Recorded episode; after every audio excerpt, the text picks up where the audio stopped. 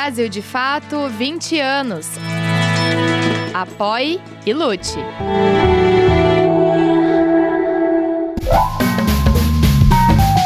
Brasil de Fato Entrevista. Olá a todas e a todos, está começando agora mais um Brasil de Fato Entrevista. Voltamos finalmente desse longo recesso e hoje com um convidado muito especial, o sociólogo Celso Rocha de Barros. Tudo bom, Celso? Opa, muito obrigado por me chamarem, pessoal. Uma grande honra estar aqui. Celso Fernando Rocha de Barros é cientista político e doutor em sociologia pela Universidade de Oxford. Desde 2007 é analista do Banco Central. Foi filiado ao Partido dos Trabalhadores até a década de 1990, quando optou pela vida acadêmica.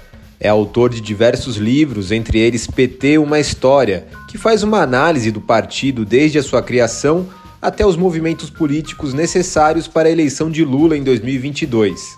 Obrigado, viu, Celso, por aceitar o convite é. para conversar aqui com a gente.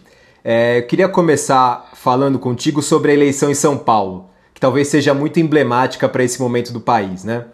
O PT abriu mão de uma candidatura majoritária é, pela primeira vez, pelo menos desde a redemocratização é, na, na, capital, né, para apoiar o Guilherme Boulos. Queria saber de você o porquê dessa, dessa decisão do PT. O partido não tinha quadros é, na cidade para fazer frente para o atual prefeito Ricardo Nunes e haja visto que as últimas eleições para o PT na capital de São Paulo foram um desastre, né? Ou é uma passagem de bastão mesmo, o PT não quer mais hegemonizar o campo político da esquerda?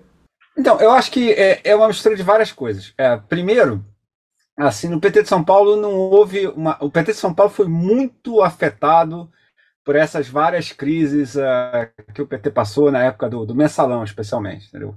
Qualquer que seja a sua opinião sobre o julgamento do mensalão, o fato é que a, as grandes figuras que tinha, o PT era um partido com grande presença de, de, de políticos que fizeram sua carreira em São Paulo entre seus líderes principais, e por esse motivo o PT de São Paulo foi mais afetado que os outros mesmo. E principalmente se você comparar, por exemplo, com o PT de Minas Gerais ou o PT do Rio Grande do Sul, que saíram praticamente incólumes dessa história toda. E Alguns dos nomes de São Paulo são Dirceu, é. Genuíno, enfim. Pois é, o Palocci, entendeu? Esses caras eram todos os, os. Assim, se você fosse fazer um top 10 dos petistas mais importantes em 2003, assim, é, teria, sei lá, seis ou sete políticos de, de São Paulo. Então, assim, é, então foi, foi uma pancadaria, foi, foi um ataque muito severo, né? Assim, que deixou muitas baixas no PT de São Paulo. Na eleição de 2010, o Lula consegue uh, indicar um nome que foi uma indicação totalmente pessoal dele que deu certo, que foi o Haddad, mas isso não vai acontecer toda vez. Assim, isso não é, entendeu? Você, você tem que contar que o quadro que você indicou dê muito certo diante do eleitorado e você tem que contar também que os adversários vão, vão entrar divididos, enfim, não é, não é fácil isso dar certo toda vez não. É, e nunca mais deu. E aí, na última eleição para prefeito de São Paulo, a esquerda bateu seu recorde de divisão da história, lançando os as três prefeitos que ela tinha eleito até hoje em São Paulo por partidos diferentes, né? um para concorrer contra o outro. Foi a Erundina pelo PSOL, a Marta pelo PMDB e o, o Haddad pelo, pelo PT. Então, pelo menos, eu acho que dessa vez o pessoal criou mais vergonha na cara e resolveu se juntar. Então, assim, você vê que a, a articulação em torno da, da chapa do Boulos, você tem o pessoal tinha concorrido separado, agora indica cabeça de chapa. A Marta tinha concorrido separado, agora vai participar como vice, indicada pelo PT. Então, eu acho que é uma reversão daquela fragmentação que aconteceu uh, em 2016. É, e que, que, que, obviamente não foi a última eleição, foi a penúltima. Mas assim, é, então eu acho assim, tem dois movimentos acontecendo. Primeiro, o PT realmente está num momento de transição dos seus quadros em São Paulo. Então você tem gente que se elegeu vereador na cidade, que se elegeu deputado estadual, etc. Mas esse pessoal ainda não, ah, não se tornou conhecido o suficiente do eleitorado para encarar uma eleição majoritária que é importantíssima no quadro nacional atual. Assim. Ah, em segundo lugar, você tem o fato que o Boulos, na última eleição, teve um desempenho sensacional assim, assim, completamente inesperado. Eu não conheço nenhum analista político de nenhuma orientação ideológica ou, ou vertente teórica ou metodológica que tivesse cravado que, que o Boulos ia para o segundo turno na, na, última eleição. Ele foi. Então, assim, é. Assim, isso, aliás, era, era sempre um argumento que o PT usava um pouco contra os rivais dele na esquerda. Né? A gente tem mais voto que vocês, entendeu? Então, assim, por isso que a gente tem que ter a cabeça de chapa, etc. E dessa vez não teve. Dessa vez o pessoal conseguiu ter bem mais voto que o PT. Então, pelo menos o princípio é razoável que eles indiquem a cabeça de chapa. E eu acho que terceiro componente é isso que eu falei da reorganização de forças. Eu acho que isso, a gente vai ver mais disso nos próximos anos. Porque em 2017, o Congresso passou uma mini reforma política para diminuir o número de partidos brasileiros, que, cuja principal medida foi a proibição de coligação nas eleições proporcionais. Na última eleição, a gente já viu uma diminuição de número dos partidos uh, representados no Congresso, e isso tende a ficar cada vez mais. Uh, essa tendência tende a se fortalecer ao longo do tempo. O número de partidos vai diminuir muito. E na esquerda, isso quer dizer o seguinte: não vai ter tanto partido de esquerda assim daqui a alguns anos. Então, ou eles vão estar federados, ou eles vão fazer parte de uma federação, ou vai, ou vai haver fusões, entendeu? E, e, por exemplo, o pessoal que achou difícil engolir a Marta voltar ao PT agora, Cara, eu, eu tenho mais notícias para vocês. Eu acho que vai ter fusões ainda que vocês vão achar mais difíceis ainda no, nos próximos anos. Sobre essa questão da Marta Suplicy no PT, é, ela agrega votos em setores que o Guilherme Boulos ainda não tem é, tanta solidez. Né? Na, a, a Marta foi uma excelente prefeita durante sua gestão, deixou marcas importantíssimas nas periferias de São Paulo, principalmente. Né? É, é isso? Você acha que é, esse é o tipo de composição que ela pode agregar junto com o Boulos? Eu acho que sim. Eu acho que é, tem, tem duas, dois aspectos que ela pode agregar. Primeiro, ela tem um. um o Boulos também tem, tem bastante voto em periferia, mas é, os, não são, ela tem outros e eles não são necessariamente os mesmos. Então ela soma na periferia. E, e a outra questão é que ela, quando, quando era do PT, ela sempre foi da ala mais moderada, sempre foi de uma ala muito moderada, assim, digamos assim, da ala moderada da ala moderada. E, e depois ela até saiu do PT e foi do PMDB, do acho que o Podemos, se não me engano, um outro desses partidinhos. É, então, assim, ela realmente não tem um perfil radical, coisa que vale. Então, é, eu acho que ela também serve um pouco para atenuar a impressão de que, de que o, o Boulos seria um cara assim excessivamente incendiário, etc. Que é uma coisa que o Boulos vai ter que calibrar, né? Porque, por um lado, ficou claro que a população gosta de, de ter um cara combativo, um cara de esquerda, etc.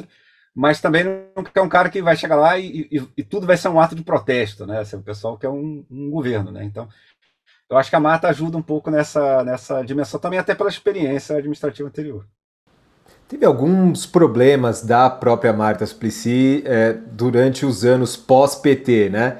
O voto no impeachment, é. os agrados a Janaína Pascoal, é, entre outras, é, entre outros, outros momentos. Com certeza, é. com certeza. É, isso é aquele negócio, cara, assim, os, faltou habilidade. Que um político hábil evita queimar pontes, entendeu? Assim, então, assim, se você vai sair do PT e você, digamos que haja 2% de chance de você voltar um dia, ou de você buscar uma aliança com o PT.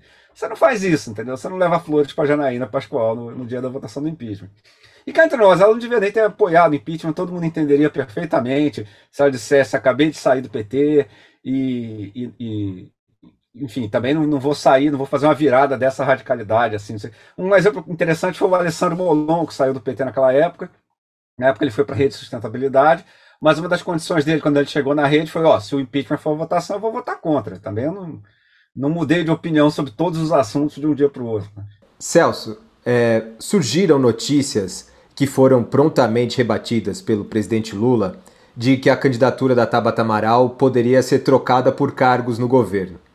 É, qual é o tamanho da influência da Tabata na disputa eleitoral de São Paulo? Essa é uma das, das grandes incógnitas no momento. É, para começar, eu devo dizer uma coisa. Eu acho que certamente tinha gente no PT que gostaria que o Lula fizesse isso, entendeu? Que o Lula oferecesse um cargo para a Tabata, talvez ela saia da disputa.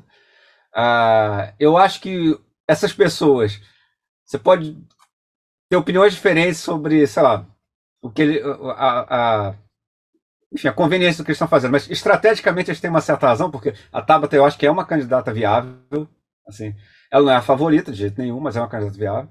Agora, eu acho que o Lula, eu não acho que o Lula tenha prometido isso. E por, por um motivo muito simples, que eu acho que a chance disso dar certo era zero. Entendeu? assim, é, justamente que a Tabata tem alguma chance de se eleger. E caso ela perca, mas tem uma boa votação, ela é muito jovem, então isso também foi um bom resultado para ela, entendeu?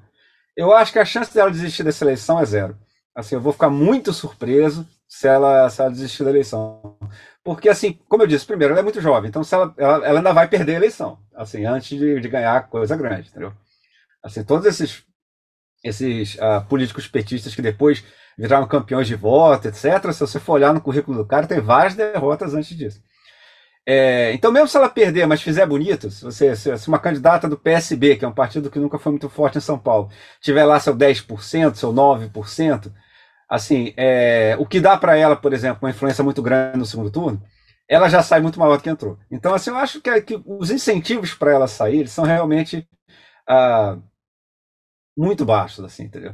E, e, por outro lado, se ela desiste por causa de um cargo, eu acho que ela, ela vai causar uma grande frustração no eleitorado dela, inclusive para deputada, entendeu? Porque eles querem uma pessoa que tenha uma certa independência e tal. Então, assim, eu acho, eu acho que o, Lula não ofereceu porque simplesmente a, a chance de dela aceitar era muito baixa e o Lula é um cara que você pode ter qualquer opinião sobre ele, mas ele é bom de cálculo político.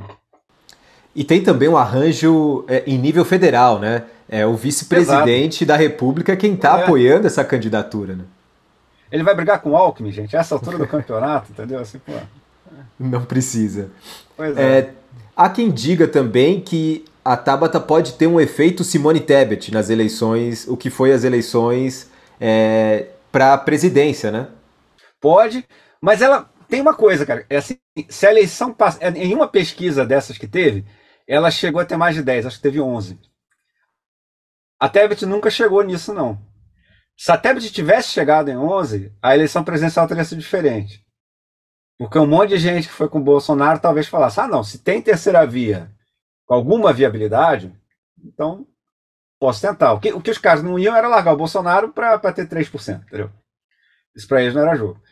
Mas assim, é, se a Tabata conseguisse se manter num nível ali em torno do 10%, um pouco mais, um pouco menos, ela já começa a, a, a, os eleitores do Ricardo Nunes, ou seja lá de quem for, deve ser o Ricardo Nunes, né, o candidato da direita na, na, na eleição, vai ter gente ali pensando assim, olha, entendeu? De repente é jogo mudar para essa, essa candidata aqui, que talvez seja mais viável. É, mudando um pouco de assunto, mas nem tanto, porque vou aproveitar essa deixa que você deu do Ricardo Nunes, que vai ser apoiado na cidade pelo Jair Bolsonaro. A família Bolsonaro ainda não havia tido um baque tão grande quanto esse da última semana, depois das operações de busca e apreensão nos endereços do Jair e do Carlos Bolsonaro. É, suspeitas do aparelhamento da ABIN. É, o Jair Bolsonaro está inelegível por oito anos e os processos contra ele e a família vão se acumulando no judiciário. Qual que é o destino do, do clã Bolsonaro, Celso? Eles ainda podem protagonizar politicamente no Brasil?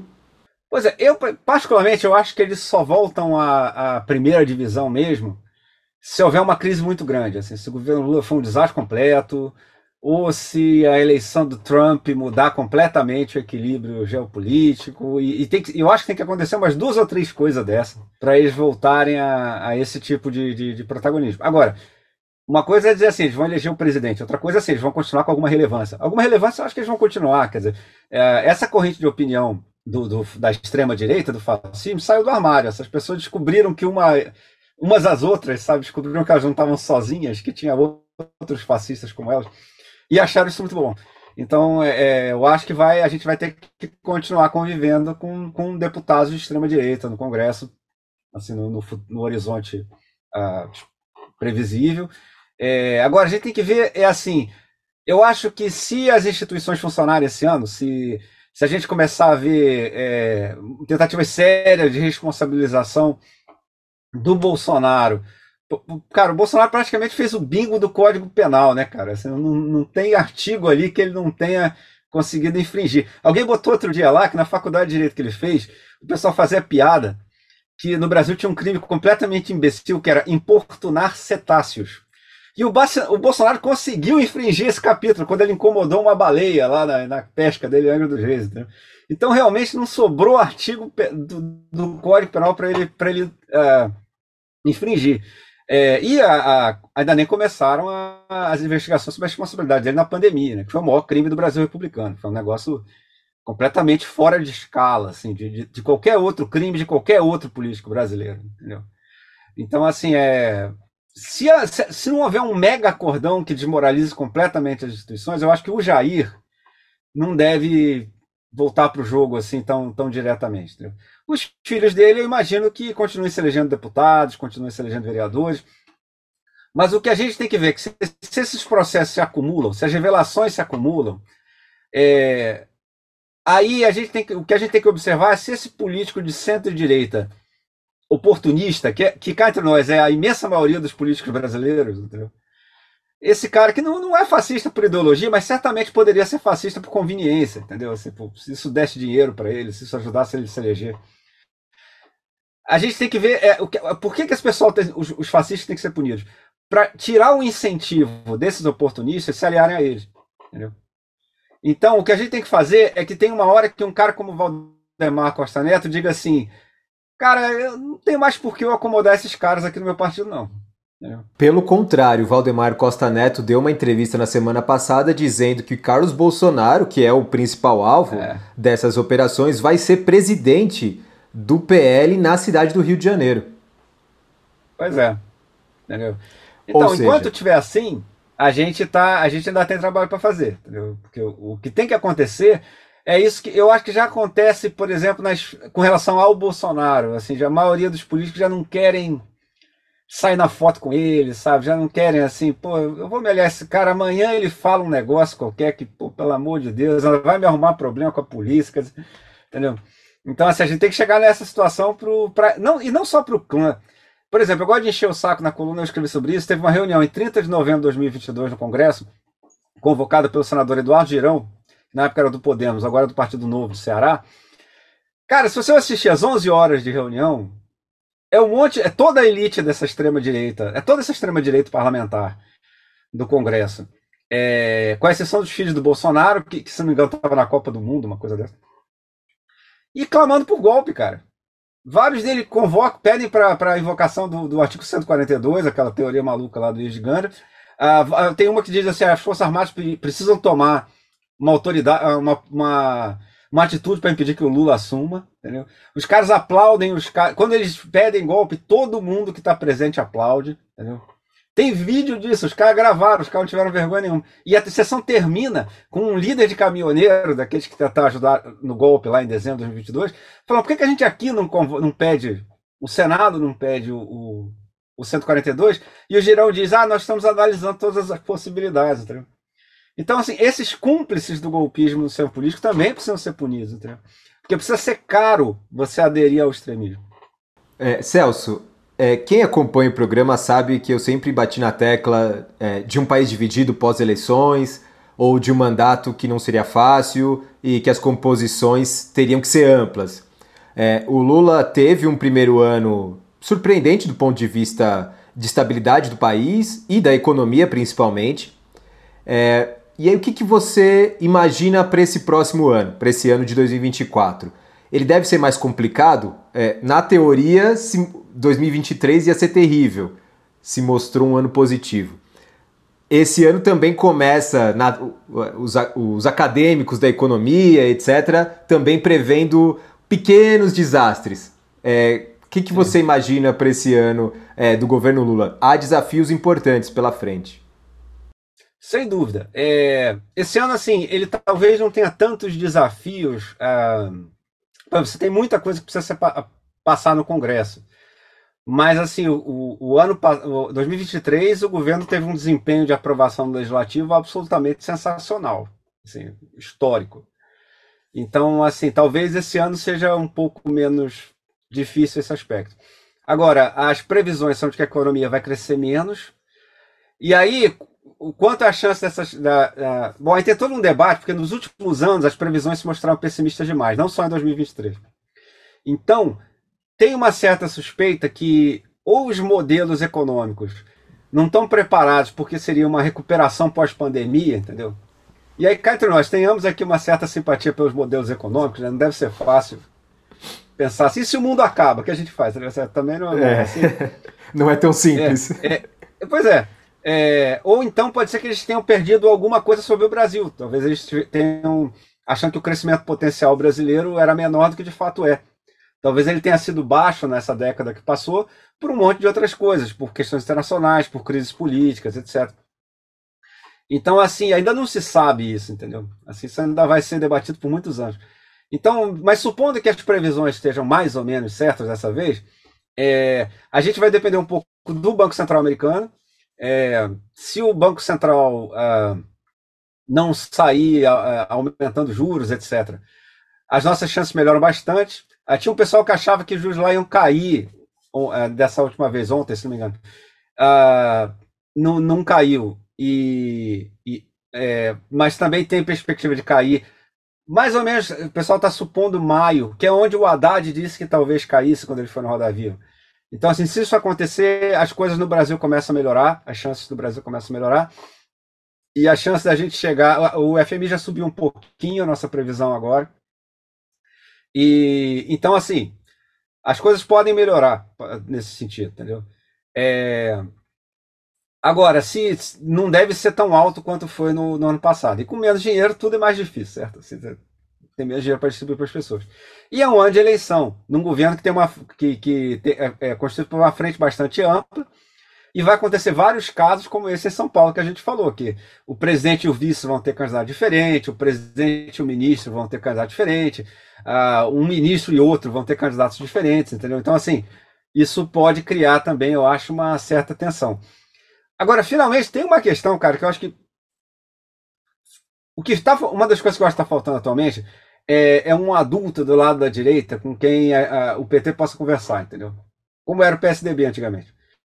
Porque o que está acontecendo está um processo do Congresso tomar poder do presidente da República, que já vem desde o segundo mandato da Dilma. Entendeu?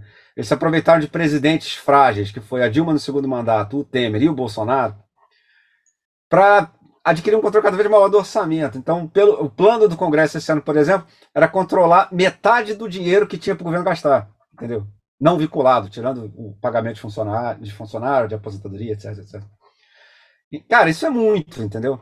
Assim, e, e, e, o Congresso não é responsabilizado quando falta dinheiro em hospital, quando falta dinheiro em escola, etc.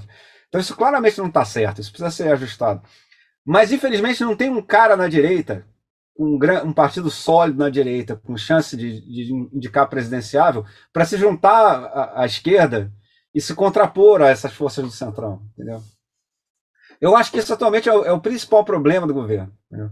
Assim, porque se isso continuar, se isso não, não mudar, esse ano já vai ser difícil, ano que vem vai ser pior e daí em diante, cara. Entendeu? Eles não vão parar nunca se eles conseguirem ir, ir comendo pedaço do orçamento. E de repente você está fazendo campanha para presidente da República e está elegendo a rainha da Inglaterra, porque o cara só vai conseguir pagar funcionarismo e aposentadoria. Né? Primeiro então, ministro. eu acho que esse problema vai continuar esse ano. É, por exemplo, ano passado teve uma coisa que me chocou muito, foi o Arthur Lira ganhou a, a, o controle da Caixa Econômica para aprovar a agenda do governo. Antigamente, você entregava a Caixa Econômica para o cara, pelo menos a reforma tributária inteira você garantia a aprovação. Entendeu? E mais um, um ano inteiro de vida fácil no, no Congresso. Cara, isso aí foi para o cara garantir uma, uma etapa da aprovação da reforma tributária. E então isso não, é, não tem como isso ser sustentável, porque não tem 50 caixas econômicas para serem distribuídas, assim, entendeu? Não estou nem discutindo aqui se é para distribuir ou não, entendeu? Isso é outra história. Mas assim, não, não, não tem o, o, o a Constituição de 88, ela, ela começou os debates tendendo parlamentarismo, depois elas viraram presidencialistas, e aí eles fizeram os ajustes para a presidência ter alguma força. E, e, esses mecanismos têm sido desmontados nos últimos anos. Assim, isso é um problema de, de sistêmico mesmo, que eu acho que vai continuar nos próximos anos. E, e, e é a parte da reforma tributária mais importante é a que vai ser votada agora. É a que mais Não, vai aí... dar desgaste para o governo. Vai, vai ser um problemão, porque agora começa a tentativa de, pelo imposto de renda, uh, você fazer um negócio mais igualitário, aumentar a tributação dos ricos. Então, assim, é. E, e, vocês podem imaginar que. Olha só, você não precisa acreditar em mim, entendeu? Em 2015, eu fui num debate com o Fernando Henrique Cardoso. E aí eu reclamei que, que no Brasil a tributação era pouco progressiva e tal, não sei o que lá. Inclusive, eu citei que no, no manifesto da Arena, o partido que apoiava o governo militar, Está incluso no manifesto dos caras que a tributação tem que se tornar mais progressista. Né? Então, então ninguém mesmo consegue mudar isso. Entendeu? E na época eu falei isso para o FHC, ele falou: olha, você tem razão, todo mundo sabe que é isso, mas quando você propõe, os interesses se organizam no Congresso e te derrubam. Tem vídeo no YouTube, que quiser ver. Então, assim, é, é difícil mesmo, cara. É difícil mesmo. Vai ser uma briga. Por isso, por essas e outras que eu digo assim, tem um pessoal aí, poxa, muito o Haddad é neoliberal, não sei o que lá. Cara, nenhum outro ministro da Fazenda do PT até hoje fez isso. Assim, sobre esse aspecto, o governo Lula, o terceiro governo Lula, é bem mais à esquerda que os outros. Nesse sentido de comprar briga com, com poderosa e tal.